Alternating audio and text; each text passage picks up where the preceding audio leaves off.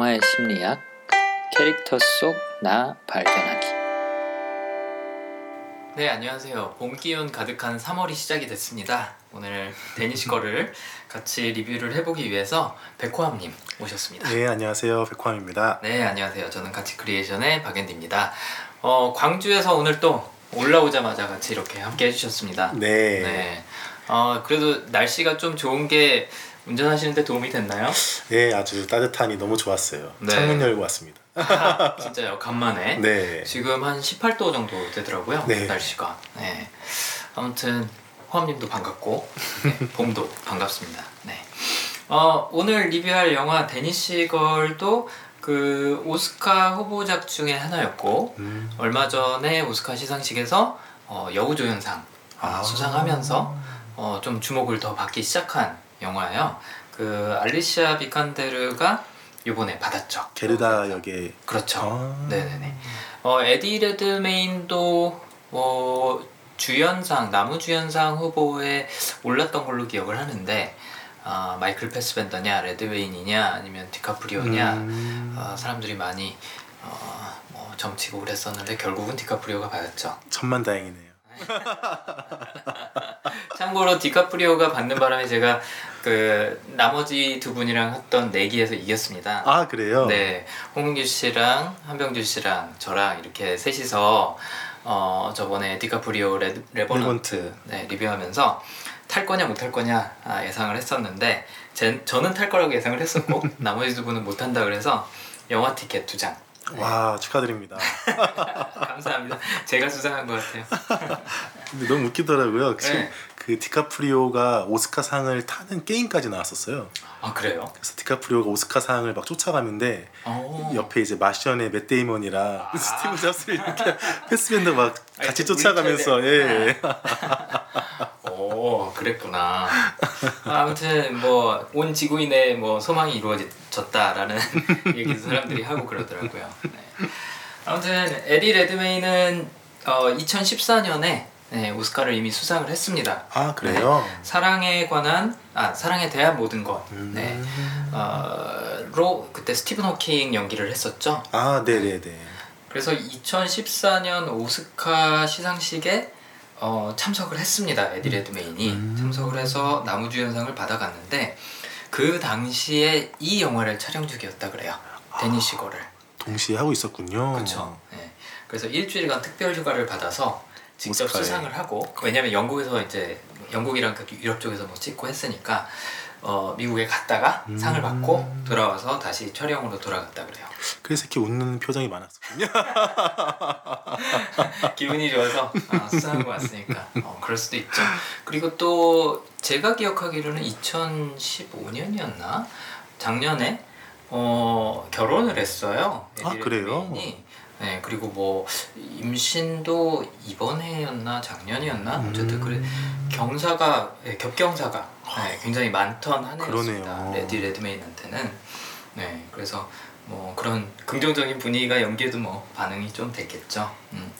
근데 그런 비난도 있더라고요. 이제 워낙 영국에서 유명한 배우다 보니까 네. 영국 사람들이 관심을 갖고 지켜보더라고요. 마치 우리나라 사람들이 뭐 이병헌이 미국에 할리우드에 예, 가서 예, 뭐 예. 영화 찍으면 관심 있게 보듯이 어 근데 이 에드 레드메인의 연기가 항상 똑같은 것 같다. 음, 뭔가 눈만 껌뻑거리고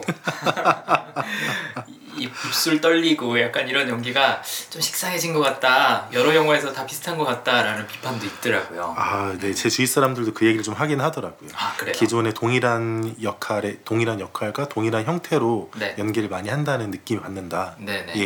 네. 그래서 그 부분은 극복해야 될 과제 중에 하나가 될지도 모르겠어요. 네, 어쨌든 예, 그 독특한 연기에 대한 인정은 확실하게 받은 거죠. 네. 오스카 수상으로.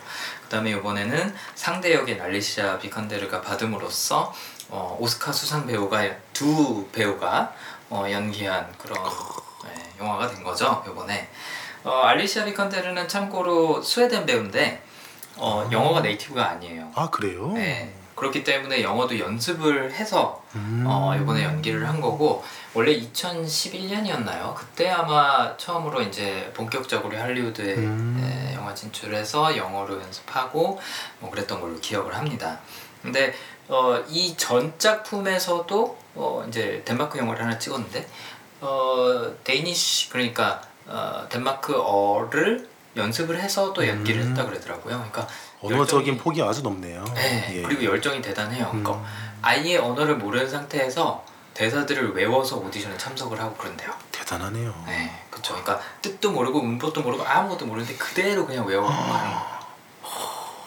그래서 아무튼 욕심들이 굉장히 많은 아, 그런 열정적인 네, 배우들인 것 같습니다. 음. 마이클 패스벤더 여친이에요. 그리고 아 그래요? 네, 패스벤더가 부럽네요. 네. 뭐 반대일 수도 있죠.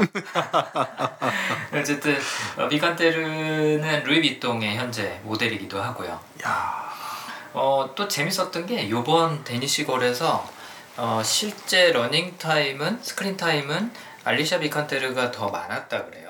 근데 그럴 수밖에 없을 것 같아요. 한스와의 장면도 많았고, 음. 예, 그렇죠.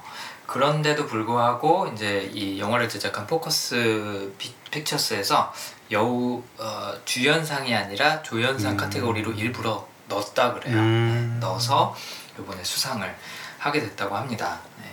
이 여주인공 어, 여기선 조연이죠. 네, 이 조연 자리를 놓고 굉장히 여러 사람이 거쳐갔다 그러죠. 네. 제일 처음에 거쳐갔던 게 제일 처음에 샤를리즈 테론, 아, 예. 네, 샤를리즈 테론하고 니콜 키드만. 니콜 키드먼, 아, 예. 기네스 펠트로도 있었고요. 그쵸. 예. 니콜 키드먼은 어, 자신이 그 역할을 맡겠다뿐만 아니라 이 영화를 제작까지 하겠다라고 2008년에 했었는데 무산이 되고 음, 말씀하신 대로 샤를리즈 테론. 거쳐가지고 기네스 펠트로도 거쳐갔고, 그렇죠. 우마 서먼, 네, 마리온 코티아, 네, 레이첼 와이즈. 네, 그렇죠. 예. 네, 총 여섯 명의 배우가 어, 쟁쟁한 배우들이 거쳐갔고 결국은 이제 알리샤 비칸데르가 네, 이 역할을 맡게 됐습니다. 감독은 킹스 스피치로도 유명하고 레미제라블로도 유명한 네. 톰 호퍼 네, 감독이 어, 이번에 연출을 했고요. 네.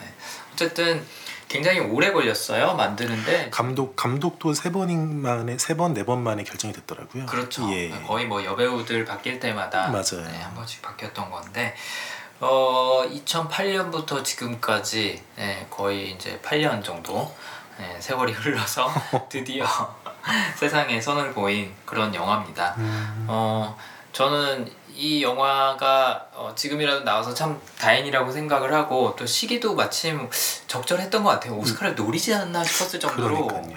주제 면에서도 이제 요즘 다양성이 한참 미국에서 이슈잖아요. 음. 오스카도 그랬고 그래서 뭐 인종차별, 뭐 이런 음. 성차별, 뭐 에이지즘이라 그래갖고 이제 나이 나이에 대한 음. 음, 그런 차별, 뭐 이런 것들이 요즘 한창 이슈가 되고 있는데 거기에 딱 들어맞는 주제 음. 네, 했었고 연기도 마침 좋아서 어, 수상을 하게 된 게 아닌가 음, 싶더라고요. 만약에 이게 몇 년 전에 나왔으면 그렇게 이슈가 안 됐을지도 모른다는 생각이 들어요. 그랬겠네요. 지금 상황이 딱 맞았네요. 네, 예. 그렇죠. 네. 그래서 어쨌든 음, 나왔다는 게 다행인 영화고 음. 네, 오래 걸리긴 했지만 어, 개인적으로는 이 영화를 보고 나서 집에 오는 게 굉장히 힘들더라고요. 좋은 영화긴 했는데 저도 너무 힘들었어요. 네. 네. 뭐 많이 울 뻔했어요. 울진 못했지만 아 그래요? 네. 마음속으로 많이 울었어요. 네. 어 저도 원래는 이날 영화를 세 개를 보려고 어. 요즘 이제 한창 오스카 수상작들이 극장에서 상영을 하니까 세 개를 보려고 예약을 해놓고 두 번째 게 이제 데니시걸이었던 거예요. 첫 번째가 스포트라이트였고 네. 데니시걸을 보고 나니까 도저히 다음 영화를 못 보겠는 거예요. 마음이 너무 힘들어지니까. 맞아요. 뭐 영화 보면서 그냥 단순히 아 이거 슬프다 하고 감정이 막 먹먹해지는 정도가 아니라 가슴이 너무 네, 아려갖고 맞 저도 그랬어요. 예. 네, 그 다음에는 아무것도 못 하겠더라고요. 맞아요, 맞아요. 네, 그래서 그냥 집에 왔는데 어, 이 영화 혹시 보신 분들하고 주변에서도 얘기 나눠 보셨나요? 아, 주위에는 없었어요 아직까지. 아 주위에는 예. 아직 없으셨어요. 예. 어 그렇구나. 어 저는 이 영화 보고 나서 다른 분들은 어떻게 느끼시나 봤더니 어 이제 그 아이너 릴리 캐릭터에 대한 짜증을 음. 표현하시는 분들이 있고요. 어, 너무 뭐 꼬마애 같이 그렇게 약간 좀 이기적인 그런 캐릭터로 나왔다라는 분들도 있었고 게르다 역할에 공감하시는 분들이 많았고 어, 저도 거기에 속했던 것 같아요. 음. 네. 어, 사실 어, 연기를 굉장히 잘하긴 했어요 에디 레드메인이. 맞아요.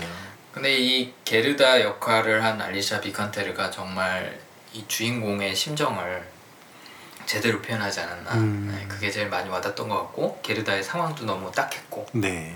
그래서 실제로 이 배우는 지금 내 그 미국의 어떤 소설의 실제 작가인데 내 남편은 지금 여자가 되었습니다라는 세- 원작 소설의 네. 원작 자신의 실제 수기를 쓴 분이랑 실제 인터뷰를 해서 그 사람의 심정을 그대로 받아서 연기를 했다 하더라고요. 아 그래요. 예. 아 인터뷰까지 했구나. 네. 어, 그래서 그분과 오랜 시간 동안 얘기를 나누고 실제 그 사람이 느꼈을 그, 시- 그 사람이 느꼈을 남편이 아- 여자가 되었을 때에 느꼈었던 그런 외로움들을 음. 자신도 많이 그 사람을 통해서 느껴서 그걸 그대로 연기를 했다고 말을 하더라고요. 그렇구나. 예. 네.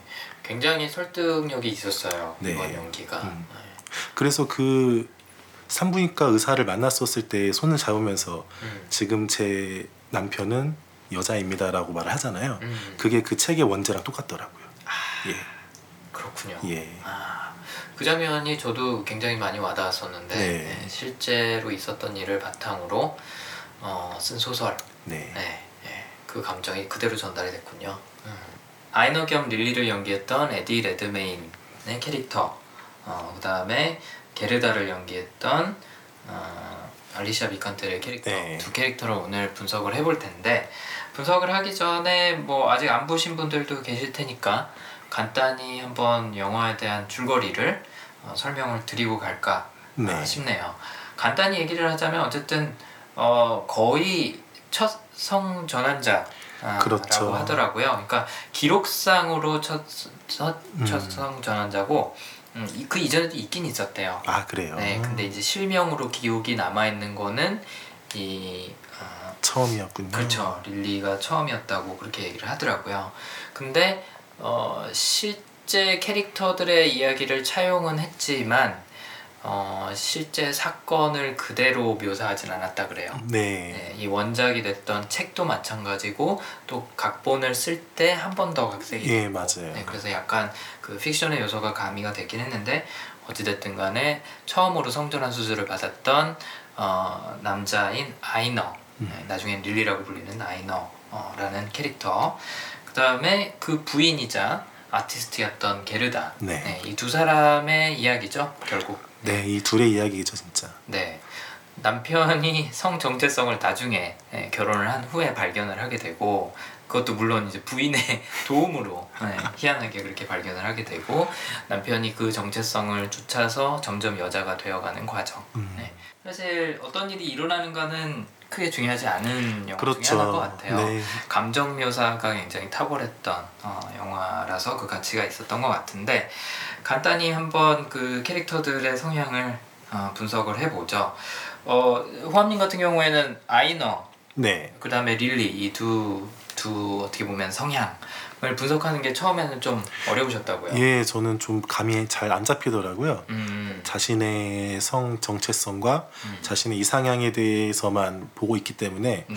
저는 어떤 캐릭터에 대해서 맞춰야 되는지 아이노와 릴리를 왔다 갔다 하면서 잡기가. 좀 힘들었었어요. 네, 예. 맞아요. 저도 이거를 두 사람으로 분리를 해서 분석을 해야 될지 음. 한 사람으로 분석을 해야 될지 생각을 해봤었는데 성 정체성은 성 정체성이고 그 바닥에 있는 이 사람의 성, 기본적인 성향은 어, 어떻게 보면 내적 동기는 비슷했겠다라는 생각이 들더라고요. 음. 그래서 저는 최상화라는 음. 성향으로 한번 분석을 해봤고 그 이유는 저희가 차차 이야기를 해보겠습니다. 예. 그다음에 게르다 같은 경우에는 존재감이랑 개발이라는 성향으로 분석을 해봤는데요.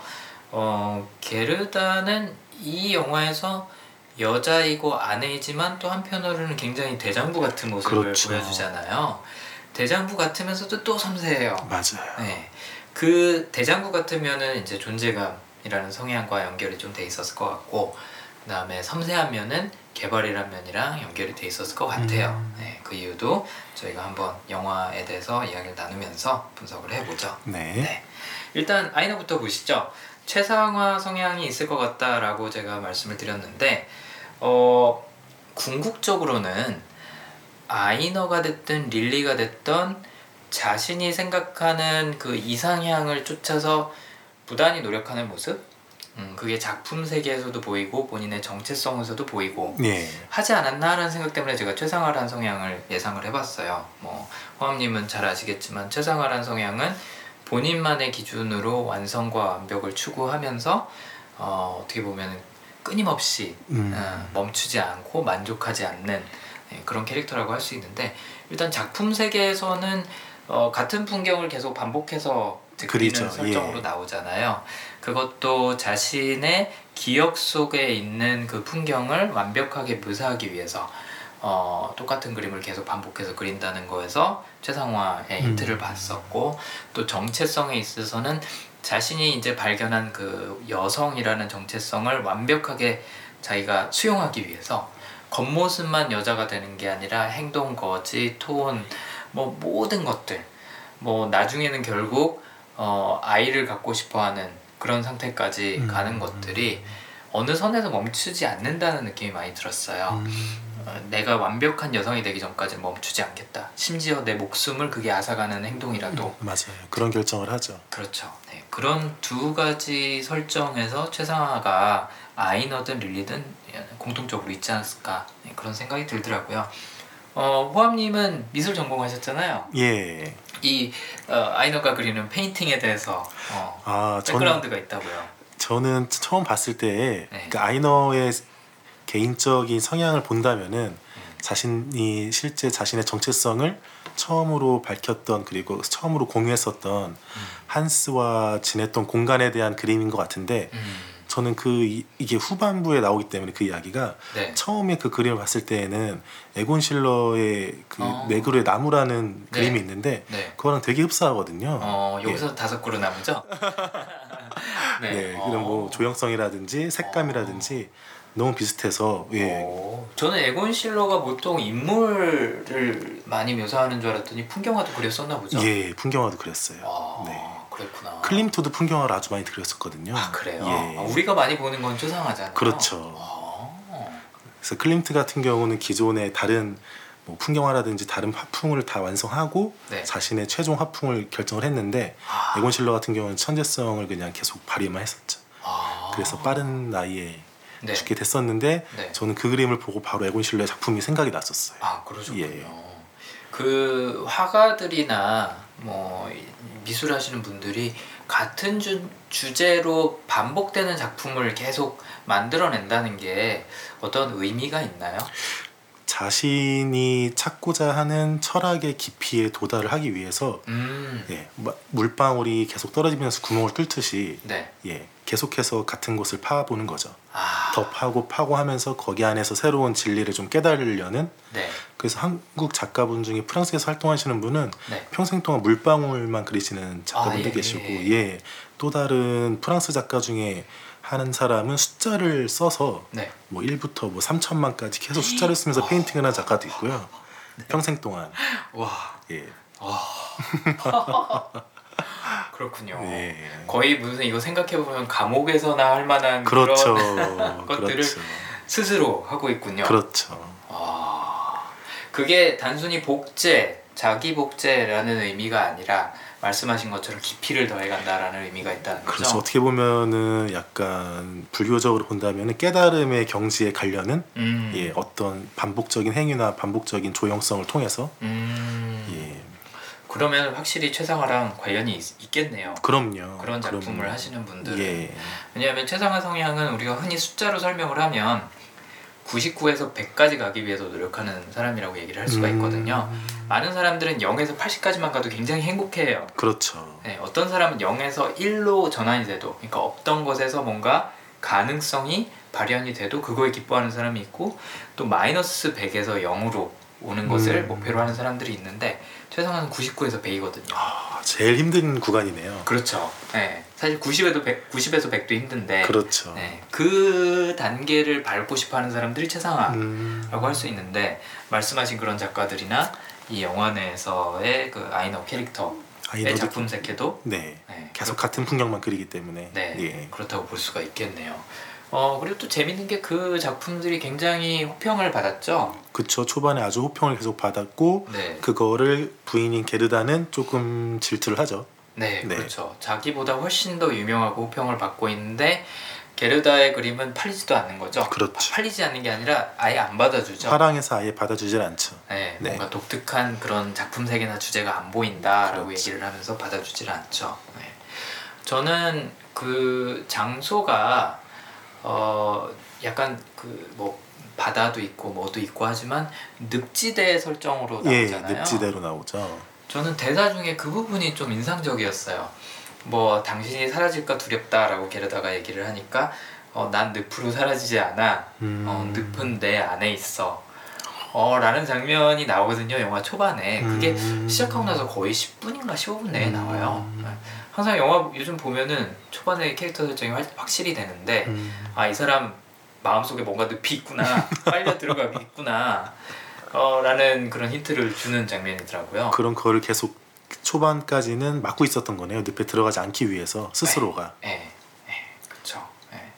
근데 그 늪이라는 게 여러 가지 상징적인 의미가 있겠지만 어쨌든 내 정체성을 찾았을 음. 때는 거기에 어, 정말 바닥이 어딘지 모를 정도로 깊이 예, 그렇죠. 빠져드는 그런 것을 암시했던 게 아닌가라는 음. 그런 대사였는데 뭐 역시나 이제 작품 세계뿐만 아니라 아, 실제 생활에서도 그렇게 되더라고요. 그렇죠. 네. 그렇죠. 어, 그 아이너와 게르다의 관계를 한번 얘기를 해보죠. 작품 세계는 이제 얘기를 했으니까 아이너가 게르다와 그 생활하는 방식을 보면 초반에는 그냥 평범한 부부 같아 보여요. 네. 예, 근데 그게 그 바뀌는 시점이 있죠.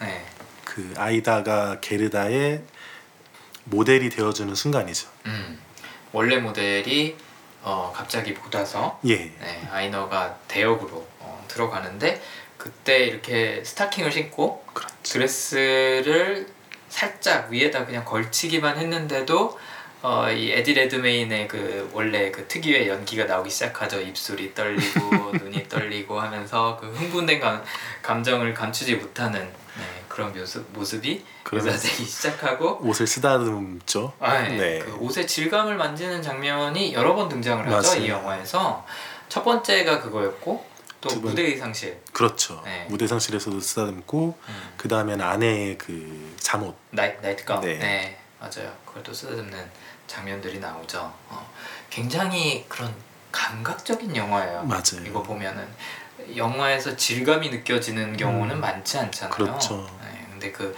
사틴 그 음. 질감 뭐 비단의 질감 이런 것들이 되게 시각적으로 청각적으로 많이 와닿더라고요. 맞아요. 음, 마치 주인공이 어떤 것 때문에 지금 어, 그 숨겨진 정체성이 깨어나고 있는지 그 감촉을 그대로 전달해 주려고 많이 노력을 한 것 같더라고요. 네. 어쨌든 이 두 사람의 관계가 처음에는 일반적인 부부 같다가 그런 계기들을 통해서 어, 약간 복합적인 관계가 돼요. 뭔가 아, 여자 자매 네. 맞나요? 후반 후반부에는 약간 그런 설정 네 설정이 아니고 그런 상황이 돼 버리죠. 그쵸 예. 중간 중간에 좀 거쳐가요. 뭐 자매처럼 보일 때도 있고 음. 또 부부처럼 보일 때도 있고 네. 하다가 점점 더 자매 자매처럼 되고 가죠. 그리고 후반부에는 아예 침대에 천으로 가운데를 막아버리죠. 아 그 장면 좀 좀 희한하더라고요. 예. 네. 왜 그걸 막았을까? 왜 막았다고 생각하세요? 제가 먼저 답할까요? 네. 어 저는 굳이 둘 중에 누구를 위해서 막았냐라고 하면은 어 릴리를 위해서 막았다라는 음. 생각이 들더라고요. 게르다는 아직도 릴리를 남편으로 인식을 그렇죠. 하잖아요. 여장을 하는 거에 대해서 낮에는 괜찮은데 밤에는 하지 마라고 처음에는 거부를 하죠. 그렇죠. 그러다가 그거를 허용을 하게 되고 하지만 마음속에는 내가 쓰다듬고 싶은 남편인 거죠. 음. 아직까지는. 그래서 손이 넘어오는 걸 막기 위해서 음. 어 그거를 하지 않았었나 왜냐면 나중에 그 파리 가서였나요 어 성공적으로 전시회를 게르다가 열고 호평을 받고 흥분된 상태에서 막 집에 기분 좋아서 와서 어 아이너를 막 애무하기 시작하니까 아이너가 거부를 하죠 그렇죠. 그 장면 이후로 아마 그 막이 생기지 같아요. 예. 생각이 되는데 네. 아이너가 더 이상 자신이 남자라는 거를 인지하는 상황을 만들고 싶지 않다라는 그런 희망을 비췄던 게 아닌가.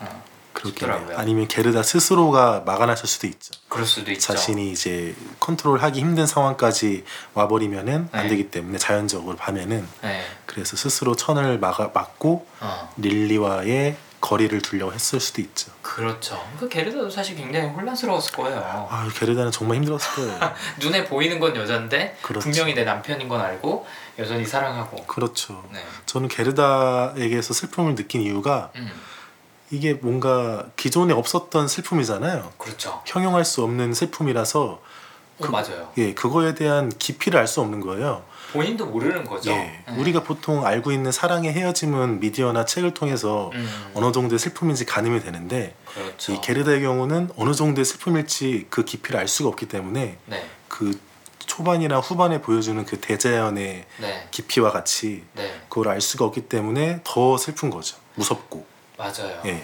그러니까 이게 어떻게 보면은 세상이 나한테 거짓말을 하는 것처럼 느껴질 그렇죠. 거예요. 내 현실이 내 눈앞에서 천천히 변해가는 과정, 내가 긍정했던 것이 부정되고 있는 음. 과정.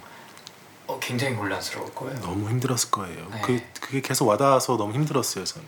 음, 네. 맞아요. 저도 그것 때문에 많이 힘들었던 것 같아요. 음. 혼란스러움, 음. 네.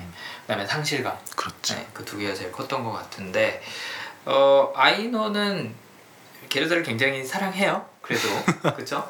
어, my wife, my life 막 이런 그렇죠. 대사들도 하고 어, 내가 당신을 사랑하는 이유는 어, 나중에 이제 후반에 이제 거의 끝나서 나오는 대사긴 한데 진짜 내 모습을 알아준 유일한 음. 사람이기 때문에 진짜 내가 될 수 있게 해준 사람이기 때문에 사랑한다 뭐 이런 얘기들도 하고 하는데 어 저는 그 두 사람의 관계가 좀 변화하기 시작하는 그 시점이 네. 여러 군데가 있었지만 저한테 가장 인상적이었던 거는 그 한스라는 캐릭터의 등장 그때였던 거라고 생각이 음. 들었어요. 한스를 게르다가 찾아가죠. 그렇죠. 네, 지금 남편이 굉장히 혼란스러워하고 있는데 어릴 적 그 인물을 등장을 시키면 좀 도움이 되지 않을까 음. 익숙한 사람을 그러면 뭔가 그런 어, 과거로 돌아가지 않을까 약간 그런 희망도 있었던 것 같고 한편으로는 그 모습을 아는 사람이 위로를 해줄 수 있지 않을까 음. 뭐 복합적인 이유가 있었을 것 같긴 한데 한스를 집으로 데려왔는데 아이너가 릴리로 변했죠. 아 그때 진짜 저도 같이 가슴이 철컹하더라고요. 저도 예.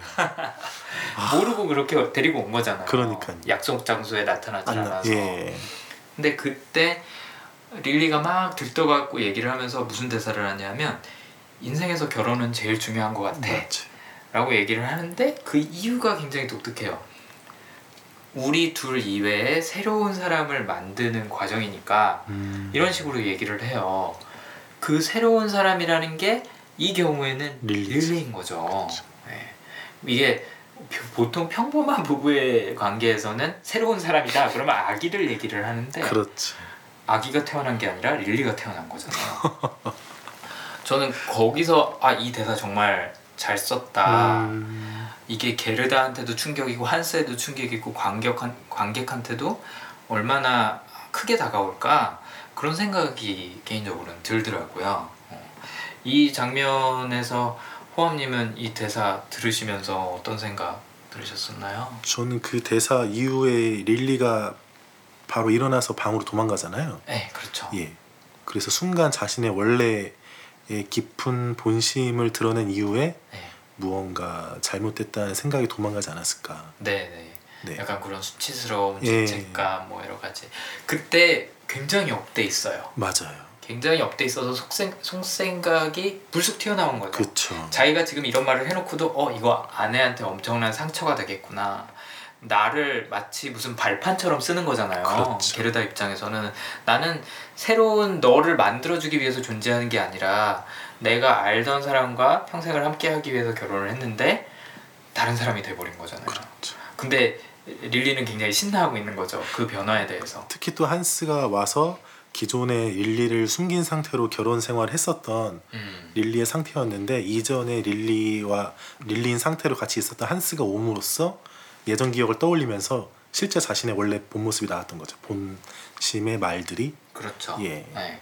게르다가 기대한 효과는 아니었을 거예요. 그렇죠. 어, 한스를 처음 불러왔을 때. 무언가 다른 방향으로 유도를 해주거나 네. 뭔가 치유가 되는 방향을 생각을 했겠지만 네, 원래 그렇지 않은 그럴 수 없는 상황이기 때문에 네, 원래 그렇게 태어난 릴리이기 때문에 아마 그 이후로 게르다도 인정을 하지 않았을까. 네. 예, 그 장면 이후로 좀 많이 받아들인 것 같긴 그런 하더라고요. 느낌이었어요. 네, 예, 충격이긴 했지만 음. 아 저게 내 남편의 본심이구나. 그렇죠. 저게 진짜 내 남편의 모습이구나 라는 생각을 하지 않았을까. 네.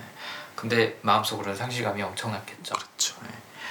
어 여기서도 이제 어 관계가 변하는 시점이기도 했지만 또 이 릴리와 아이너의 성향이 잘 드러난다고 봤던 게 내 모습 진짜 모습을 알아준다는 거. 그러니까 내가 최상화를 갖고 있으면 뭔가를 추구하고 있을 텐데 그 추구하는 목적지가 어디인지 방향이 어디인지 알아봐주고 그걸 옆에서 또 도와주는 사람으로 인식을 했기 때문에 게르다를 사랑하지 않았었나. 음, 그러니까 99에서 100 가는데 옆에서 응원해주고 도와주고 지지해주고 지탱해주고 하는 역할을 지금 게르다가 하고 있는 게르다가 거잖아요. 그쵸. 그러니까 자기 최상화를 달성하기 위한 어떻게 보면은 수단으로 전락했다고 볼 수도 있지만 또 반대로 생각하면 가장 큰 조력자라고 볼 수 있는 그럼요. 거잖아요.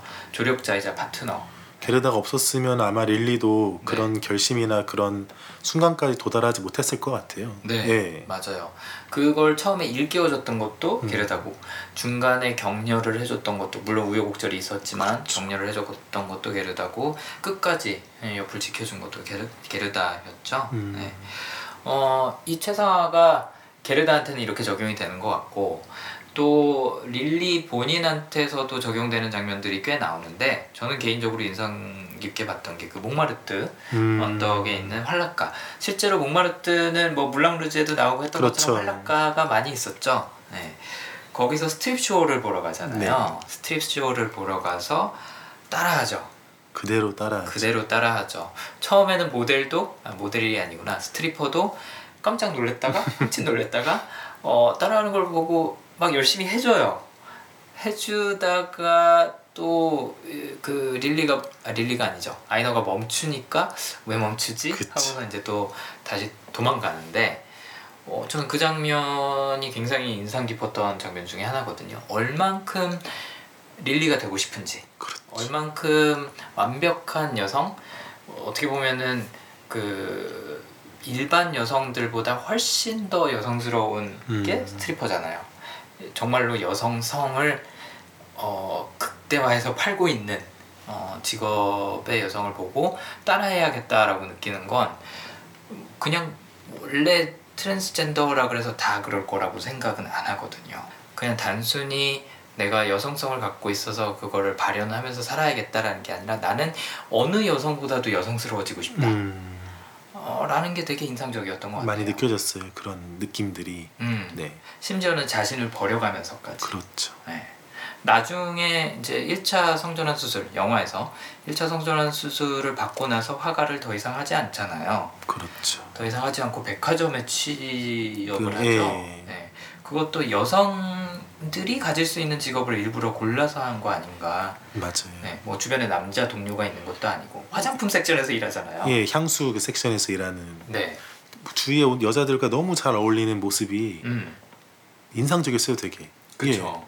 저도 그 부분에서 릴리가 얼마나 여성이 되고 싶었나 간절하게 아, 그 생각이 많이 들더라고요. 본인이 잘하는 걸 살려서 뭐 화가를 계속을 할 수도 있는 거고 뭐 예술계에 있을 수도 있지만 음. 그런 게 아니라 아주 전형적인 여성의 직업. 그렇죠. 네. 그래서 그 실제로 거기서 일을 하다가 음. 일이 모두 끝난 다음에 동료들과 막 웃으면서 어, 예. 예, 넌 어떻게 먹어도 이렇게 날씬하니 이런 얘기를 하면서 문을 나오는데 네. 백화점 문 앞에서 릴리, 릴리만 한 번 멈칫해요. 아, 온전한 자신의 상황 안에 있다가 네. 실제 이제 바깥 세상에 다시 나간다는 상- 생각이 아. 들자 한번 멈칫, 멈칫하지만 다시 그냥 나가게 되죠. 맞아요. 어, 잘 캐치하셨네요. 예. 어, 저도 말씀하시니까 생각이 나네요. 네. 어, 그러니까 완벽한 여성의 세계에 있다가 다시 약간 좀 현실적인 그렇죠. 세계로 나오니까 긴장하고 익숙치 않고 네. 어, 그런 게 진짜로 있네요. 그 이 트랜스젠더라는 이 성 어, 분류가 굉장히 재미있는 게 이 당시에 1920년대 30년대 당시에 어, 미국에서 유행했던 그런 패션이나 체형을 보면요 굉장히 슬림해요. 음. 어 굉장히 슬림하고 이 어, 게르다의 그림 안에서 등장했던 아이너의 모습하고 굉장히 닮아 있어요. 아 그래요. 네. 그러니까 옛날에는 어, 그 여성스러운 굴곡이 드러나는 그런 그렇죠. 옷들이나 패션이 유행을 했었고 그런 게 이제 여성스러움이라고 포장이 됐었다고 하면 30년대에는 굉장히 슬림한 라인, 음. 약간 좀 직선에 가까운 라인들이 유행을 했었거든요. 음. 그런 트렌드를 반영을 한 건지 아니면 이 영향이 그쪽까지 넘어갔는지는 모르겠지만 어쨌든 그 당시에 유행하던 스타일하고 굉장히 부합이 부합하더라고요. 음. 어, 그 패션 일러스트레이터로 게르다가 원래 활동을 했다 그러더라고요. 아 실제 직업으로요. 실제, 네, 실제 직업으로. 그러니까 뭐 어, 유명한 페인터가 되기 전까지는 어, 패션 일러스트레이터로 활, 활약을 했었고 또 자기 작품 활동을 하면서도 그게 계속 패션 쪽으로 많이 쓰였나 봐요. 음. 네. 그래서 그걸 보면서 뭐 백화점에서 일하는 거, 그 당시 패션, 그다음에 릴리의 그런 남성적인 면이 살짝 드러나는 그런 음. 어떻게 보면 중성적인 이미지죠. 중성적이죠. 예. 그런 이미지들이 그때 시대라고 참 잘 맞아 떨어졌었구나 음. 그런 생각이 들더라고요. 음. 좀 인상 깊었던 장면이 네, 릴리한테 게르다가 내 남편 아이다를 아이나를 돌려줘 하는 아, 장면 예. 파리에서 네, 네.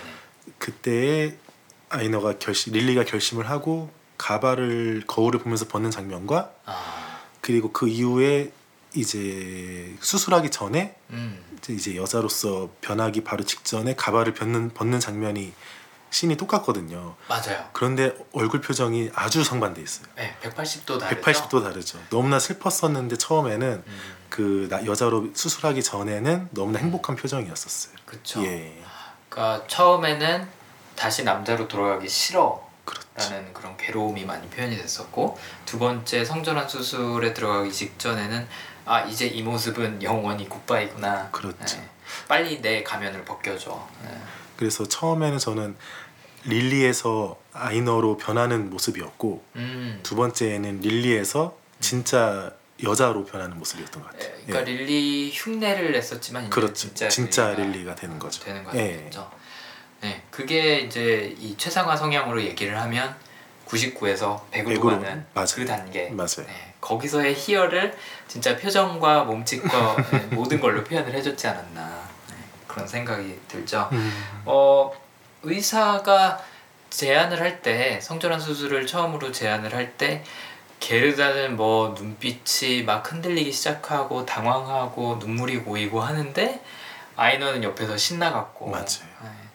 네, 어, 드디어 내가 될 수 있겠구나 음. 진짜 내가 될 수 있겠구나 하는 모습도 그 최상화라는 성향이 잘 반영된 부분이 아니었나 이게 단순히 내가 트랜스젠더인데 여자가 되기 때문은 아니었다고 저는 봐요 그 이상이었다고 봐요 저는 저도, 개인적으로 저도. 네.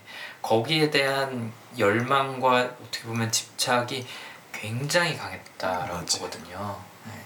그런 것들이 잘 반영이 됐던 것 같습니다 공연장 그 무대 의상실로 갈 때 뛰어가서 막 그 옷을 손으로 만지고 입어보고 하는 음. 장면에서도 그게 굉장히 많이 드러나잖아요. 네, 저는 그래서 영화 초반에는 음. cross crossdresser에 네. 대한 얘기인 줄 알았어요. 아. 네. 뭔가 그 분야가 분야라고 하겠 뭐하고 취향이 취향이 너무나 다양하기 때문에 그렇죠. 그런 분류들이 그래서 이번 크로스 드레서에 대한 영화인 줄 알았는데 음. 사실적으로는 그게 아니었던 거죠. 그렇죠. 예. 참고로 좀 익숙하지 않으신 분들한테 설명을 해드리자면 성분류가 굉장히 다양합니다. 네. 네. 그래서 뭐 당, 당연히 남자 여자도 있지만 어, 중성이라고 주장을 하시는 예. 분들도 있고 그다음에 어, crossdresser 네. CD라고 줄여서 얘기를 하죠. 이제 그냥 옷만 음. 상대성 거를 입는 분들이 계시고 또 trans 어, 참고로 그 crossdresser를 TV라고 하기도 해요. 아. transvestite. 음. 그게 이제 똑같은 말인데 그다음에 TG 트랜스젠더가 있죠. 음. 그거는 실제로 내 성이 바뀌었다라고 음. 생각을 하는 분들이라서 이제 보통은 이제 성전환 수술을 받는 코스로 요즘에는 음 이제 많이 흘러가는 편인데 어쨌든 이거 말고도 되게 많아요. 맞아요. 네. 그렇다 하더라고요. 그렇죠. 아까 말씀드린 것처럼 오스카에서 이번에 뭐 인종이든 성이든 뭐든 다양성을 되게 추구하는데 예, 그동안 비판이 많았어 갖고 음. 이 영화가 아주 생각지 못한 분야에서 짠하고 나타났죠. 음. 진짜 시기를 잘 만났네요. 네, 네. 그렇죠. 트랜스젠더라는 그 분류 어, 안에 있는 분들이 어떤 생각과 느낌으로 살아가는지를 잘 표현해주는 대사가 저는 영화 안에 있었다고 생각을 하는데 벤 위쇼가 이 영화에서 나오죠. 예. 네, 벤 위쇼가 어, 이름이 뭐였죠? 에릭 산달, 네, 헨릭 헨릭 산달. 네, 헨릭 산달이라는 역할로 나오는데 어, 처음에는 어, 다가가요 헨릭이 어, 아이나 아이너한테 다가가죠. 네. 생각이 둘이 약간 좀 엇갈렸어요. 그러니까 아이너라는 걸 알고 다가갔고 그렇죠. 어, 헨릭은 동성애자였는데 어, 같은 동성애자로 이제 착각을 한 거죠. 한 거죠. 네. 근데 나중에 1차 성전환 수술을 받고 아이너가 릴리로 다시 덴마크로 돌아왔을 때 이 벤 위쇼 캐릭터랑 우연히 만나게 되고 대화를 하는 장면에서 이렇게 얘기를 합니다. 의사가 너를 여자로 만들어줬다고? 음. 라고 하니까 막 놀라면서 얘기를 하니까 아, 릴리가 아니 신이 나를 여자로 만들었어. 의사는 그 가면을 벗겨준 거고. 그렇죠. 네, 라고 얘기를 하는데 실제로 트랜스젠더 분들은 여자가 되고 싶다라는 생각을 하는 게 아니라 본인이 이미 여자라고 생각을 하는 음. 거죠. 잘못된 몸을 갖고 태어났다라고 음. 생각을 하는 거예요. 네. 진짜 그 탄생 과정에서 실수가 있었다라고 음. 생각을 하는 거죠. 어, 이 주제로 나왔던 영화 중에 하나가 그 헤드윅, 예. 헤드윅과 아, 앵그린치 예. 네. 그게 원래는 이제 뮤지컬로 나왔었고 그 다음에 영화 아, 됐던 건데 어 거기서도 이 성전환 과정이랑 그 이후의 삶을 좀 많이 보여주죠. 물론 이거는 어 60년대였나 70년대였나 한참 후에 일어난 일이기는 해요. 근데 재밌는 게 영화에서도 어 헤드윅이 독일에 가서 성전환 수술을 받아요. 음. 그 당시에 독일이 그런 성에 대한 연구가 굉장히 활발했었다고 음. 하고 실제로 릴리가 성전환 수술을 받았던 의사가 거의 최초라고 예, 하더라고요. 예. 네. 근데 그 헤드윅에서도 설정이 그렇게 나오는데 어. 어쨌든 본인이 여자라고 생각을 하는 거예요. 굳게 그렇게 생각을 하고 있기 때문에 뭐 변신한다, 되고 싶다라는 개념이 아닌 거죠. 찾아간다라는 음. 개념이죠. 원래 내 정체성을. 무언가 잘못 태어났을 뿐이다. 음. 음. 그렇죠. 네. 그래서 이제 완벽한 여자로 변신하기 위해서 여러 번의 수술을 하고 이게 어느 정도 선에서 멈추지를 않아요. 음. 그게 이제 최상화가 많이 발현이 됐던 거라고 생각을 하는데 너무 빨리 2차 수술을 받으러 가려고 할때 그러다가 그렇죠. 원래는 말리죠. 그럼에도 불구하고 약도 더 많이 먹고 빨리 먹고 해서 얼른 2차 수술을 받아야겠다라는 그런 모습을 릴리가 보여주죠. 네. 그때 어, 굉장히 비수를 꽂는 말을 릴리가 하더라고요. 뭐라고 얘기를 하냐면 어, 내 걱정 그만하고 어, 당신이 나를 돌봐줬지만 뭐 고맙다는 얘기도 안 해요. 우리나라 어, 영화였으면 제가 봤을 때 당신이 나를 돌봐준 건 참 고맙지만이라는 말이 한 마디 정도는 들어갔을 것 같은데 굉장히 냉정해요. 어, 당신이 나를 돌봐줬지만 난 이제 내 인생을 살아야 해. 맞아요. 네. 당신도 마찬가지고 음. 이렇게 얘기를 하는 부분에서 와 진짜 뵈는 게 없구나 릴리가 지금 완벽한 여성이 되는 거 말고는 얼마나 자신이 릴리 아니 게르다를 어, 아프게 하고 있는지가 완전히 와닿지는 않는구나. 그렇죠. 이, 이 대사는 근데 전에 했었던 캐롤의 편지 내용이랑 비슷한 부분도 있네요. 어, 네. 그렇네요. 네. 어. 나는 할 일이 많으니까 너는 너도 물론 많겠지만 너의 인생을 살고 나도 나 인생을 살아야 된다. 그렇죠. 예. 예. 뭐 이게 뭐 꼭 문화의 차이만은 아니기는 하겠지만 어, 그래도 확실히 이런 말들을 어, 할 수 있다는 것 자체가 나름 개인주의가 좀 보장이 된 사회라는 그렇죠. 반영인 예. 것 같다는 생각도 들더라고요. 네. 어, 우리나라에서는 남의 눈치 음. 많이 보고 살아야 되고 또 타인에 대한 책임에 음. 짓눌려 사는 경우가 많잖아요. 나를 희생하는 게 오히려 더 낫다고 생각을 하지. 근데 여기서 릴리는 가면 갈수록 본인을 희생하는 거는 자신이 생각하는 완벽한 여성을 이 되기 위한 목적 그 하나를 위해서 희생을 하고 상대적으로 주변 사람들한테 많이 기대고 음. 의지하고 하는 모습을 보이죠. 근데 아이너였을 때는 릴- 릴리가 음. 영화 초반에는 실제로 더 많이 챙겨주거든요 게르다를 어 그럼요. 예 집에 오자마자 게르다가 벗어났던 옷도 집어들어서 개고 맞아요. 예 많은 부분에서 훨씬 더 많은 편의를 봐주는 상황이었는데 음. 릴리 같은 이후에는 진짜 자신이 추구하는 것만 말을 하게 되는 거죠. 네 예. 맞아요. 그만큼 아까 이제 그림 작품에서도 이- 언급을 했었지만 그만큼 본인이 갖고 있는 이상향을 많이 억누르고 살다가 맞아요. 그게 튀어나온 거지 네. 없던 게 생긴 건 아닌 거죠. 그쵸 원래 가지고 있었지만 억누르고 있었던 거죠. 음. 예. 그렇죠. 이 부분에서 이제 게르다로 넘어가면은 적합할 것 같은데 게르다가 이걸 끄집어내주는 역할을 하잖아요. 네.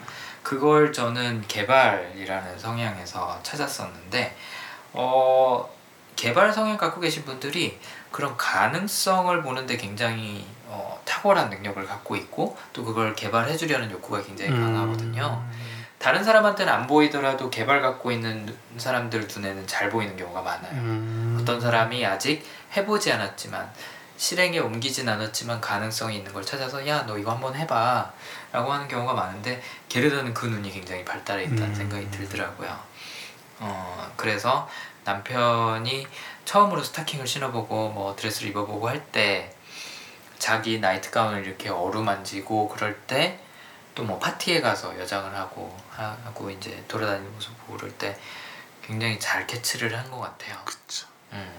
다른 사람 같으면 어 그냥 오늘 즐거웠어 정도로 끝날 수 있는 부분인데 아, 남편이 진짜 이것 때문에 흥분하고 행복해하고 있구나 라는 거를 잘 캐치를 했고 그걸 또 어떻게 보면 좀 부축이었죠 네.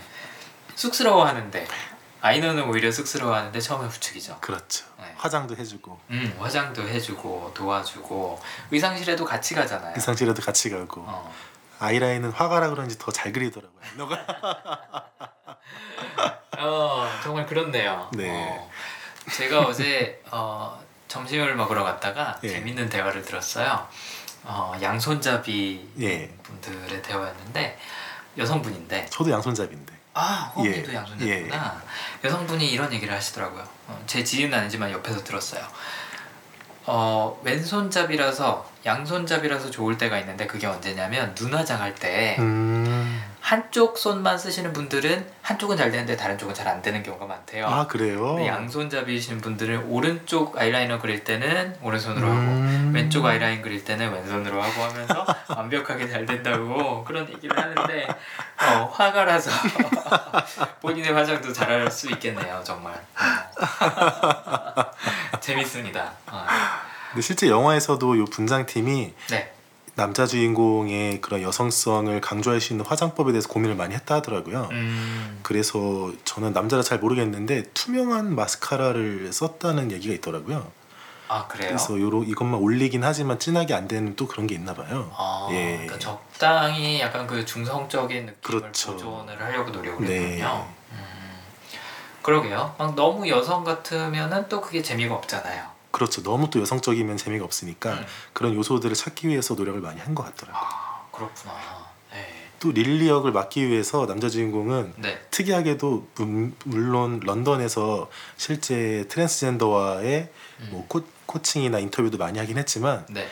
이 연기 지도 하시는 분이랑 유튜브에서 네. 여자 여자 영상을 아주 많이 찾아보면서 연습을 했다 하더라고요. 어. 네.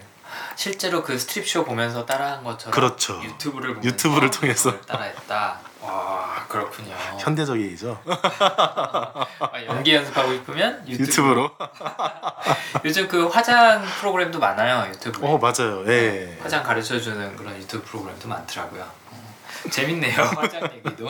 어, 어쨌든 그런 가능성을 봤다라는 면에서 게르다는 그런 안목을 갖고 있었다고 얘기를 할수 음. 있고 이 개발이라는 성향이 있었다라고 저는 추측을 합니다. 어, 그 다음에 한스한테 도움을 요청했던 것도 저도 저는 이 개발이라는 게 있었기 때문에 음. 가능했었다고 보는 게 그 두 가지를 연결시키지 못했을 거예요 대부분은 내 남편은 지금 성 정체성 때문에 힘들어하고 있어까지만 갔지 한스라는 사람이 도와줄지도 몰라 그렇죠. 어 거기까지는 못 갔을 거라는 생각이 들더라고요 그걸 또 찾을 때까지 통해 통해서 전화를 해서 찾았다고 하잖아요. 그렇죠. 한스가. 네. 그런 노력도 그러 보면은 그런 성향이 없으면은 거기까지 도달을 하지 못할 것 같긴 하네요. 그쵸. 예. 그 가능성을 보고 움직이는 분들이기 음. 때문에 일말의 희망만 있어도 하는 거죠. 어떻게 보면 그게 끝까지 게르다를 이끌었다라고 볼 수도 있을 것 같아요. 음. 그러니까 첫 번째로는 어, 릴리의 정체성을 온전히 끌어내주기 위한 그런 의미에서의 개발도 있었고 또 하나는 어, 내가 릴리를 도와줄 수 있다. 그리고 어찌 보면 둘이서 같이 행복할 수 있는 가능성도 음. 배제할 수는 없지 않았을까. 그럴 수도 있겠네요. 어, 그러니까 네. 남자든 여자든 상관없이 남편을 사랑하고 같이 있고 싶었던 마음이 적어도 영화 속에서는 있지 않았나 싶어요. 맞아요. 예. 왜그 이렇게 천막 치고선 하는 대사 중에 그런 얘기가 있잖아요. 어 그때 뭐라 그랬더라? 당신이 결혼하는 꿈을 꿨어. 아, 맞아요. 얘기하는 장면이 있죠. 음 그게 그- 이제 게르다가 게르다가, 릴리한테 예. 네, 하는 말인데 근데 릴리는 또 어 결혼하고 싶어 이런 말 하잖아. 그런 거 생각하면 릴리 좀 주책인 것 같아요. 지금 아내가 슬퍼하고 그런 얘기를 하고 있는데 거기다 대놓고 어, 나도 결혼하고 싶어라니. 어, 아니 부인이 옆에 바로 있는데. 그러니까. 그러, 그러니까 게르다가 우리가 결혼했던 게 마치 어제 같아라고 음. 얘기를 하죠. 그랬더니 릴리가 당신하고 아이 나겠지 우리가 아니라 라고 또 비수를 꽂아요. 맞아요, 맞아요. 그랬더니 게르다가 반박을 합니다. 아니 릴리랑 나 음. 지금 당신과 내가 함께 했던 거야. 그러면서 손을 만지죠 그 천 위로. 맞아요. 아, 아니, 허니 어떻게 그렇게 잘 기억하세요? 세세한 것까지 정말 잘 보시는 것 같아요. 어, 그 장면에서 어, 그, 그 희망이 아직 남아있다라는 게 보이더라고요. 음. 게르다한테 별로 중요하지 않았던 것 같아요. 남편이 릴리안, 어떤 모습인지. 릴리- 네. 네. 릴리어도 충분히 그만큼 사랑하고 싶은데 또 그만큼 남편을 아끼니까 남편이 되고 싶은 거 하고 싶은 거를 이뤄주고 싶은 욕망도 있고 어, 또 본인이 갖고 있는 그런 희망과 가능성도 놓지 못하고 그 사이에서 계속 줄다리기를 하는 모습 괴로워하고 갈등하는 모습이 어떻게 보면 영화의 음. 주요 골자라고 볼 수도 있을 것 같아요. 그렇죠. 개, 그러니까 릴리는 어, 고뇌하긴 하지만 변한다는 게 확실해요. 그렇죠. 끝까지 갈 거라는 것도 확실하죠. 그럼에도 불구하고 끝까지 희망을 놓지 않고 왔다 갔다 중간에서 고뇌하는 게 게르다잖아요. 네, 끝까지 놓지 않죠. 네. 네, 그 감정선 때문에 감동적이지 않나 맞아요. 마음이 예. 힘들고 네. 개발이 있는 사람들은 가능성을 잘 안 놔요. 음. 네. 그래서 어떨 때는 좀 우유부단하다는 얘기도 들을 때도 있거든요. 왜냐하면 모든 것의 가능성을 놓지 못하는 음. 때가 있는 거죠. 아 이럴 수도 있는데 저럴 수도 음. 있는데라는 면에서 결단력이 없다는 소리를 들을 수도 있겠네요. 수도 있죠. 음. 네, 반면에 최상화는 가지치기를 굉장히 잘해요. 음. 아닌 거는 빨리 버려요. 내가 못하는 거 빨리 버리고요. 릴리는 그런 면에서 아주 빠르게 버리네요. 그렇죠. 예. 네, 자기 자신 아이너라는 모습, 남성의 모습과 화가라는 직업 음. 단번에 버리고 그러니까요. 내가 생각하는 기준이 딱 있는 거예요. 거기까지 가는 게 중요하고 그 이외에 필요 없는 것들은 가지치기 하면서 갈 수 있는 거죠. 음. 거기에는 불행히도 게르다도 포함이 돼 있었던 음. 거고 너삶 살아 나도 내 삶 살 거야 어, 라고 얘기를 하는 게 나한테 지금 가장 중요한 거는 내가 생각하는 완벽한 여성이 되는 것이었던 것 같아요 게르다의 슬픔이 느껴지네요 지금. 아이고 얘기하면서도 그렇죠 네 맞아요 어 심지어는 죽을 줄 알면서도 수술을 그러니까요. 하러 가는 거잖아요 죽을 가능성이 훨씬 더 높고 의사도 그렇게 얘기하고 있는데도 불구하고 간다고 고집하는 릴리한테 나는 네가 스스로를 해치는 거는 도와줄 수가 없어라고 말은 하면서도 따라가지. 속으로는 이제 따라갈 준비를 하고 있었던 거고 실제로 이제 2차 수술 받고 나서 나타나고 그쵸. 또 죽을 때 옆자리를 지키죠. 네.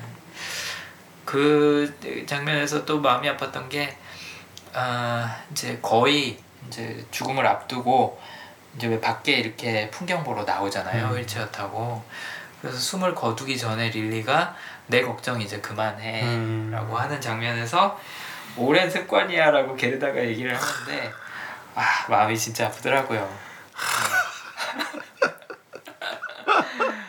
가슴이 아이고. 미어지네요 정말. 그러니까. 네. 아 정말 게르다 참 매력 있는 캐릭터였어요. 네. 정말요. 네.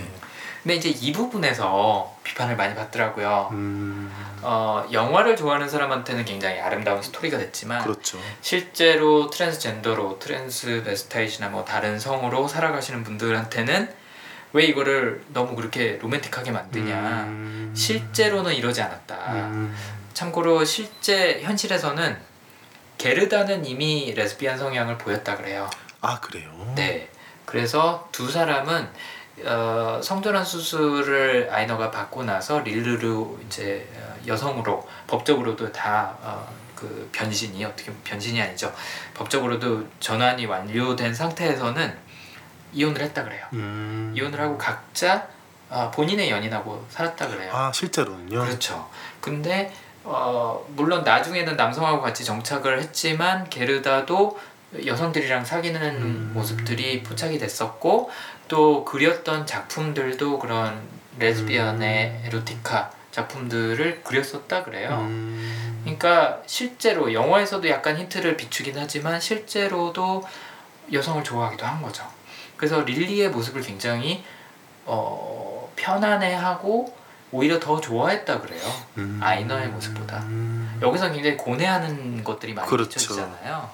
근데 이렇게 약간 좀 지고지순한 이미지보다는 음, 실제로는 자유연애도 하고 근데 그런 이런 설정으로 인해서 오히려 정말로 트랜스젠더의 역할을 한 사람들 에게 역으로 공격이 갈 수도 있겠네요. 네, 그렇죠. 예, 이상한 이미지가 씌워질 수도 있고 네, 일반적인 스트레이트인 여자는 네. 이렇게 지고지순한데 너는 왜 그렇게 너네? 맘대로 하냐 아, 이런 편견을 지어줄 수도 있긴 하겠네요. 정말. 이기적이고 어, 이성애자 그러니까 세상이 생각하기엔 이상애자가 정상이고 양, 양성애자, 동성애자 뭐 그렇죠. 어, CD, 뭐 TG 이런 사람들은 이상하다라고 생각을 하잖아요. 일반적인 시선으로는. 음, 이상한 사람들은 사는 것도 이상해. 음, 어, 이성애자한테 피해만 입혀. 이런 이미지로 비춰질 수도 있는 거죠. 말씀하신 그러겠네요. 대로. 그러겠네요, 진짜.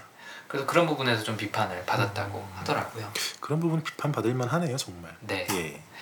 어, 비판 받을 만하지만 음, 뭐 영화에서 어쨌든 게르다는 굉장히 헌신적인 사람으로 나오고 어, 개발이라는 성향이 있기 때문에 그런 가능성들을 항상 열어두고 음, 끝까지 노력하지 않았나라는 생각이 들더라고요. 근데 현실 묘사가 조금 적합했던 부분은 제 생각엔 존재감 아니었을까 싶어요. 네.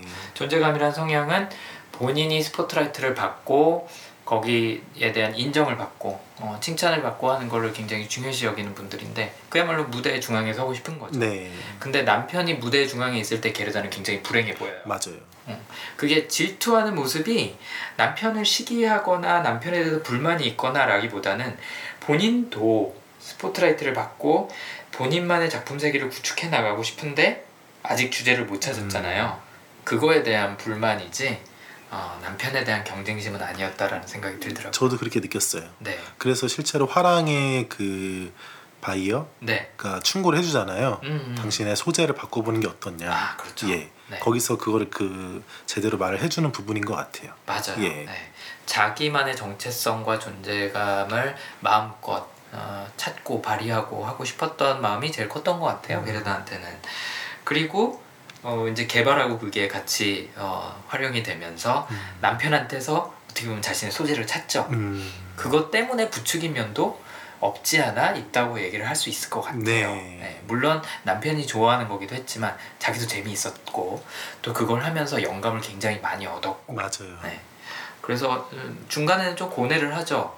나의 작품에는 도움이 되는데 남편이 점점 내 남편이 아니게 되어가는 과정을 지켜보면서 어, 존재감을 택할 것이냐, 남편을 위한 개발을 택할 것이냐, 아니면 나와 남편이 다시 잘 될 수 있는 가능성을 열어두고 회귀할 것이냐, 뭐 음. 여러 가지 사이에서 고민을 하지 않았었나라고 하는데 본인의 작품 세계에 대해서 굉장히 어, 어떻게 보면은 어, 방어적이에요. 네.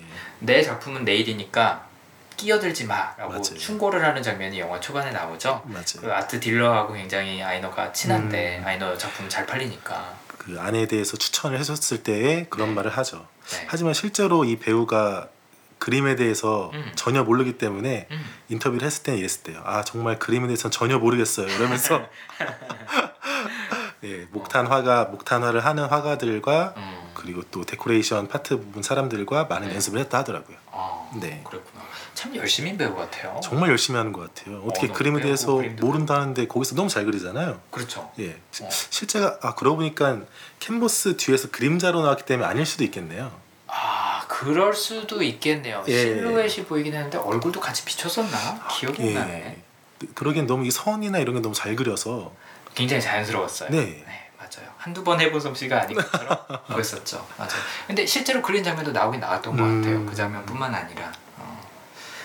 어, 어, 네, 어쨌든 이 본인의 이름을 알리고 싶고 본인의 작품 세계를 완벽하게 아, 완벽하게가 아니지 본인의 작품 세계를 구축하고 싶다는 그런 욕망이 어, 굉장히 강했던. 음, 그러니까 영화에서 굉장히 강한 여성으로 묘사가 돼요. 맞아요. 초반에. 네, 그래서 남성적인 사람인가 남성의 역할을 했나라고 보니까 그거는 또 아니죠. 아니더라고요. 초반에 그냥 그런 몇몇 장면만 포착이 됐을 뿐이지. 그렇죠. 네, 네.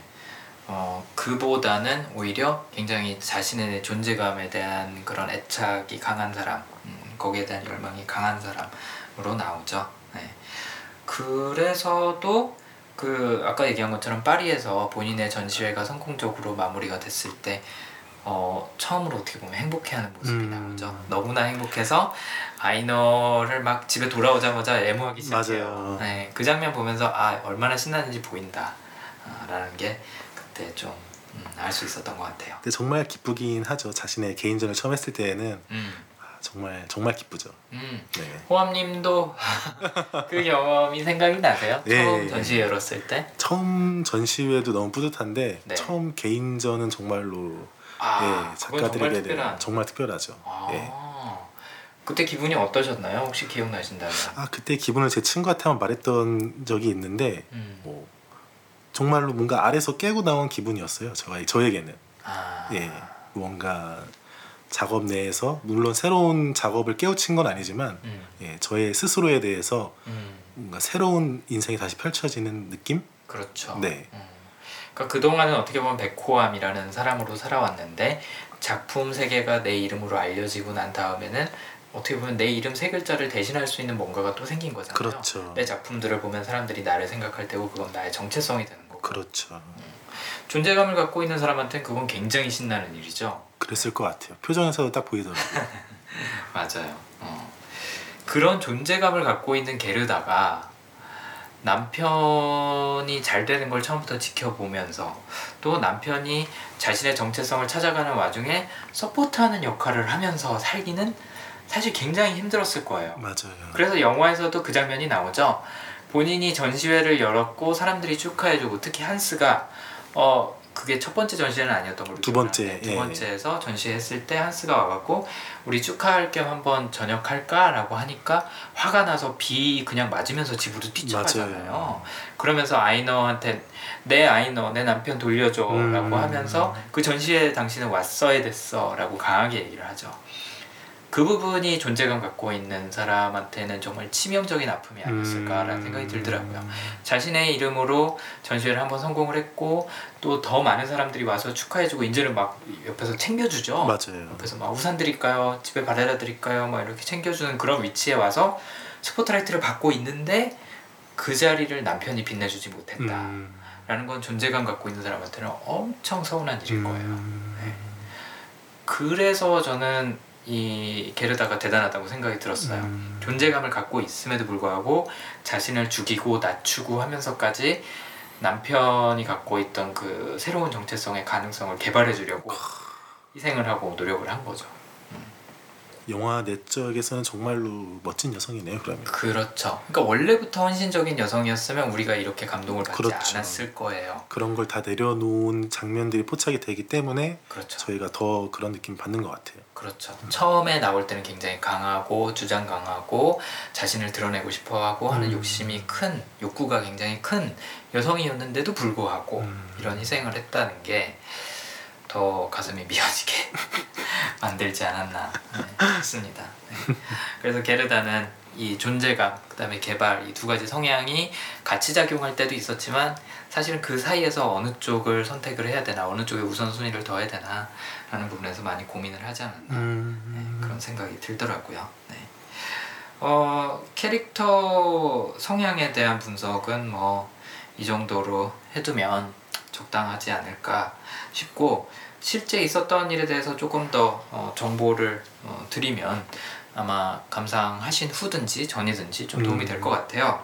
아까도 말씀드린 것처럼 실제 이벤트는 좀 많이 달랐다 그래요. 예. 네, 게르다는 레즈비언 또는 양성애자 성향을 많이 보였었고 열린 관계 에, 그러니까 자유연애죠 우리나라 말로는 자유연애를 하면서 여성들이랑도 많이 사귀었었고 음. 또 아까 얘기한 것처럼 릴리를 아이나보다 좀더 어, 선호했었다 그랬는데 어 그럼에도 불구하고 어쨌든 굉장히 많이 아꼈었다 그래요 어, 남편이 어, 성전환 수술 받으러 입원했을 때 뭐 선물도 보내고 그것도 음. 보내고 하면서 챙겨줬었고 죽었다는 소식을 전해 들었다 그래요 그 자리에 있었던 건 아니고 아 정말이요? 네, 그 당시에는 이제 그 두 번째 아, 결혼을 했었는지는 잘 기억이 안 나는데 어쨌든 다른 남자랑 살고 있었어요. 어, 아이너, 그러니까 릴리가 죽었을 때 음. 릴리가 1차 성전환 받을 때까지만 같이 산 거죠. 음. 네. 그리고 2차, 3차, 4차 받을 때는 이미 다른 남자랑 살고 있었고 뭐 혹은 다른 여자랑 사귀고 있었고 그 소식을 듣고 나서 굉장히 슬퍼했다 그래요. 네, 근데 그때 어, 했던 게 아 우리 우리 아가 우리 릴리 이런 식으로 이제 음. 슬픔 표현했다 그런 거 하는 걸 보니까 약간 그런 자매 같은 분위기 혹, 혹은 아이를 대하는 엄마의 그런 모습이 좀 더 많이 비쳤던 거 아닌가 아, 싶더라고요. 그리고 재밌는 게 이 당시에 그 의학 기술과 이론으로는 밝혀낼 수 없었던 것 혹은 어, 릴리를 도와줄 수 없었던 부분들이 있었다 그래요. 예를 들자면 XXY 유전자를 예. 갖고 있었다 그러더라고요. 그러니까 보통 여자는 XX, 남자는 XY인데 그렇죠. 여성의 염색체와 남성의 염색체를 둘 다 갖고 있는 어, 그런 사람이었다는 기록이 있대요. 그래서 매월 코피로 피를 쏟고 이런 것들이 그럼 그런 상징들이었을까요? 그런 걸 수도 있는데 네. 코피는 그러니까 영화에서는 상징적인 의미로 쓰인 거는 맞을 것 같은데 생리학적으로는 그럴 수는 없, 없을 거예요. 왜냐하면 피가 나오는 거는 출혈이 아니라 그러니까 다른 부위에서의 출혈이 그렇죠. 아니니까. 하지만 어, 몸 속에서 이제 수술을 하다가 보니까 어, 굉장히 줄어들어 있는 그런 희미한 자궁의 흔적이 보였다고 아 하긴 해요. 정말이요. 네. 그러니까 여성 그 기관을 갖고는 있었는데 그게 음. 발달은 안 된 거죠. 음. 둘다 갖고 있었던 거예요. 체내에는 여성 기관이 있었고 음. 체외에는 이제 남성 생식기가 있었기 때문에 그 당시에는 이 이게 이제 영어로 크라인펠터 신드롬인데 네. 이- 이게 그 전에는 없었어요. 명칭이 그리고 또 이거에 대한 이해가 음. 아, 그래서 이 사람이 실제로도 여성성을 갖고 있었다라는 거를 흔적은 발견했지만 이게 어, 실제인지 아닌지 뭐 이런 거는 좀 음. 당시에도 의문이 있었나 봐요. 그다음에 4차까지 수술을 받았다고 네. 아까 말씀을 드렸잖아요. 영화에서 2차까지만 나오는데 영화에서는 그냥 여성 생식기까지만 수술하는 걸로 나와요. 근데 실제로 릴리는 여성 생식기뿐만 아니라 어, 체내 기관까지 음. 아, 같이 이제 자궁 이식 수술을 받았는데 그 당시에는 장기 이식을 할 때 장기 거부 반응이 일어나지 않도록 쓰는 어, 시클로스포린이라는 약품이 네. 있는데 개발이 안 돼 있었다 그래요. 음. 그러니까 완전 복불복인 거죠. 수술을 했고 장기를 이식을 했는데 그게 몸에서 거부 반응이 오면 그냥 죽어야 되는 거예요. 그래서 실제로 합병증으로 죽었다 그러더라고요. 네. 그 장기를 거부를 한 거죠 몸에서. 어. 그리고 또 에스테르, 에- 에스테로젠, 그다음에 테스토스테론이 그 당시에는 어, 자연 물질이었지 어, 실제로 합성할 수 있게 되는 것까지는 10년이 더 걸렸다 그래요. 아 그래요. 그래서 겉모습은 완전히 남자일 수밖에 없는 거예요. 음. 지금은 호르몬 테라피도 하고 그래서 여성 호르몬을 투여를 하고 이제 뭐 2차 성징에서 원래는 그런 발현되는 가슴이 나오고 히프가 나오고 하는 것들이 남성도 가능했지만 음. 당시에는 그냥 성기를 구현하는 것밖에 안 됐던 거죠. 외적으로는 그냥 남성의 형태로 살아, 살아갈 수밖에 없었겠네요. 그렇죠. 음. 네, 뭐 수염도 깎고 음. 할 수밖에 없었던 거죠. 다행히 그래도 아이너는 여성 염색체가 있었기 때문에 조금 더 여성스러운 모습이었던 것 같아요. 실제로 사진 보면 굉장히 곱상해요. 음. 네, 곱상하지만 어쨌든 남성으로 남성의 모습으로 살아갈 수밖에 없었던 거죠. 그래서 왜 우리나라에서는 하리수 씨가 트랜스젠더로 네. 유명하잖아요. 호르몬 테라피 받고 또 성전환 수술 받고 해서 굉장히 여성스러운 모습, 여성보다 더 아름다운 모습으로 맞아요. 나와서 어떻게 보면은 사회에서 인정받기가 더 쉬웠을 것 같아요. 그러니까 거부감이 별로 없잖아요. 외적으로 봤을 때. 외적으로 봤을 때는. 근데 이 당시에 아이너는 이도저도 아닌 굉장히 애매한 모습이었던 거죠. 그런 면에서 어, 우리가 요즘 시대에는 쉽게 공감할 수 없는 부분들이 현실 속에서는 존재했었다라는 음. 게 어, 좀 부연 설명이 되면 어, 영화를 보시는 분들이 아 그 당시에는 이런 게 좀 달랐었구나 하고 이해하실 수 있지 않을까. 아, 그리고 그 당시에 받아들이기 힘들었었던 네. 그런 상황에 대한 거를 프랑스에서 그두 괴한이 아이너를 공격하잖아요. 그렇죠. 릴리를. 그렇죠. 그런 것들이 이렇게 은유적으로 표현했던 거네요. 네 맞습니다. 음. 네. 실제로 겪었는지 안 겪었는지 모르겠지만 음. 그런 편견에 시달렸다는 거죠. 네. 시달릴 수밖에 없는 상황이었던 거죠. 음. 지금은 호르몬 테라피 받고 굉장히 여성하고 똑같이 어, 그렇게 변할 수 있지만 그 당시에는 그게 허락이 안 됐던 거죠. 음. 그다음에 어, 그 아까 이제 자궁이식 수술을 받았다 그랬는데 당시에 릴리는 프랑스 아트 딜러랑 같이 어, 살고 있었다 그래요. 음. 그래서 그 사람의 아이를 낳고 싶었던 게 최종 목표, 자신이 여성으로서 할 수 있는 마지막 어, 이라고 생각을 했었던 거고 어, 그걸 위해서 노력했던 음, 게 헛되지 않았다고 본인은 생각을 했고 14개월 동안 첫 수술을 받고 나서 14개월 동안 어, 여성으로 어, 생물학적인 여성으로 살았던 기간이 자신의 진짜 인생이었다. 음. 그리고 진심으로 행복했다 라는 이야기를 친구한테 편지로 보냈다 그래요. 음. 그래서 얼마나 이, 이걸 이루고 싶은 열망이 컸었는지 느껴지네요. 느껴지는 정말. 거죠. 네. 단순히 여성의 모습으로 살아가는 걸 원했던 게 아니에요. 네. 나는 원래 여성이니까 음. 나를 되돌려놔. 어떻게 보면 이런 거죠. 네. 그래서 어, 굉장히 슬픈 스토리들이 많습니다. 그러네요. 이, 이 책과 영화와 현실 안에 한 사람의 얘기가 아니라 여러 사람의 얘기가 있는 거죠. 이 두 사람 릴리하고 게르다뿐만 아니라 이 두 사람의 연인들도 음. 어떻게 보면은 이 이야기 이 상황에 영향을 굉장히 많이 받았겠죠. 그랬겠죠. 시, 네. 현실에서는 음, 현실에서는 네, 그랬을 것 같습니다. 이게 영화 안에서는 게르다의 슬픔이 더 많이 느껴졌는데 현실에서는 릴리의 슬픔이 훨씬 많이 느껴지네요. 그렇죠. 네. 그렇죠. 그래서 아까 얘기한 것처럼 트랜스젠더 그 커뮤니티에서 음. 어, 이런 부분에 대해서 많이 비판을 한다 그래요. 트랜스젠더뿐만 아니라 뭐 동성애 쪽에서도 음. 마찬가지고. 이제 동성애 쪽에서는 게르다의 삶이 제대로 표현이 안 됐다는 거에 대해서 아. 또 분노를 하는 거죠. 네. 근데 저는 뭐 중간 단계 정도라고 사실은 생각을 해요. 그러니까 대중들한테 어, 호소하기 위해서 관심을 가져달라라고 호소하기 위해서 어, 거쳐가는 중간 단계의 역할도 누군가는 해야 된다라는 그렇죠.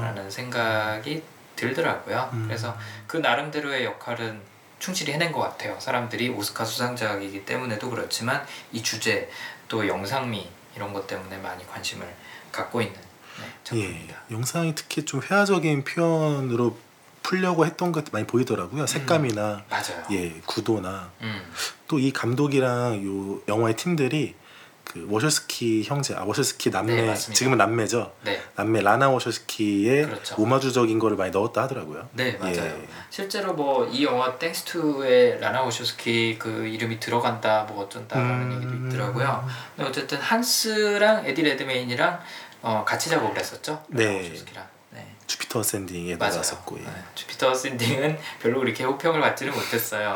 심지어는 최악의 연기상을 에디 레드메인이 아, 그래요? 그 작품으로 수상을 한 해에 오스카도 같이 수상을 했어요. 어, 사랑에 대한 모든 것으로. 네. 재밌는 재밌는 상황이죠. 한스로 나왔던 배우가 또 같이 라나 워쇼스키랑 작업을 했었고 음. 그래서 인연들이 서로 많은 그러네요. 네, 그런 영화더라고요. 음. 어쨌든 게르다 또 릴리와 아이너의 삶 안에 각각의 비극을 품고 있긴 하지만 어, 감정을 묘사한다는 것에 있어서는 음, 저는 사실 개인적으로는 캐롤보다 좋았어요. 저도. 네. 그리고 요즘 뭐 여러 뛰어난 작품들이 많이 나오고 있는데 어, 순수하게 그 감정과 다이내믹과 이런 배우들의 케미스트리 이런 거를 고려했을 때 굉장한 수작이 아닌가. 음. 네. 뭐 사실적인 관계, 역사적인 그 어, 팩트 이런 것들을 좀 미화하거나 좀 숨긴 부분이 있기는 하지만 그래도 주제에 관심을 갖게 했다는 역할 또 아름다운 영상미 또 연기 이런 부분에서는 굉장한 수작이 아니었을까 네.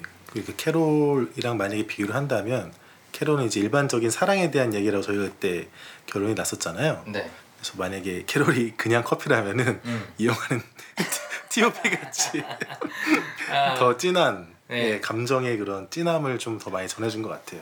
아 정말 그렇네요 네. 네. 제가 최근에 봤던 영화 중에서 가장 임팩트 있었던 것 저도 너무 이 가슴이 아파서 네. 오는 내내 아 아직까지 그러네요. 먹먹하네. 저 어제 봤거든요. 아 그러죠. 예. 그럼 아직 안 가실 만한. 네. 저도 며칠 갔어요. 네.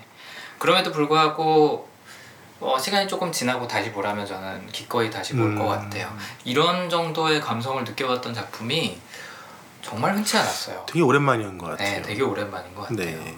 그 바닷마을 다이어리 같은 그런 잔잔한 작품과는 완전 정반대 스펙트럼에 있는 정말 완전히 나를 잡고 이렇게 뒤흔들어 놓는 그런 느낌이었던 것 같아요. 맞아요. 네, 그런 경험에 있어서 정말 괜찮은 작품이었던 것 음. 같고 추천을 드리고 싶습니다. 네.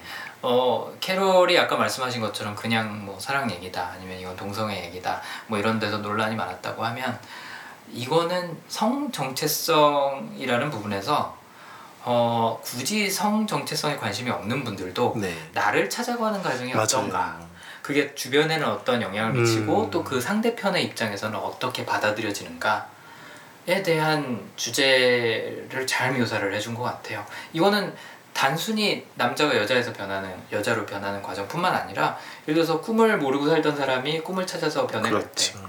뭐 이런 뭐 아니면 진짜 각성해 갈 때, 뭐 이런 과정을 묘사한 거라고도 볼 수 있는 거죠. 네, 저는 뭐 전혀 비교할 거리는 될 수가 없겠지만 네.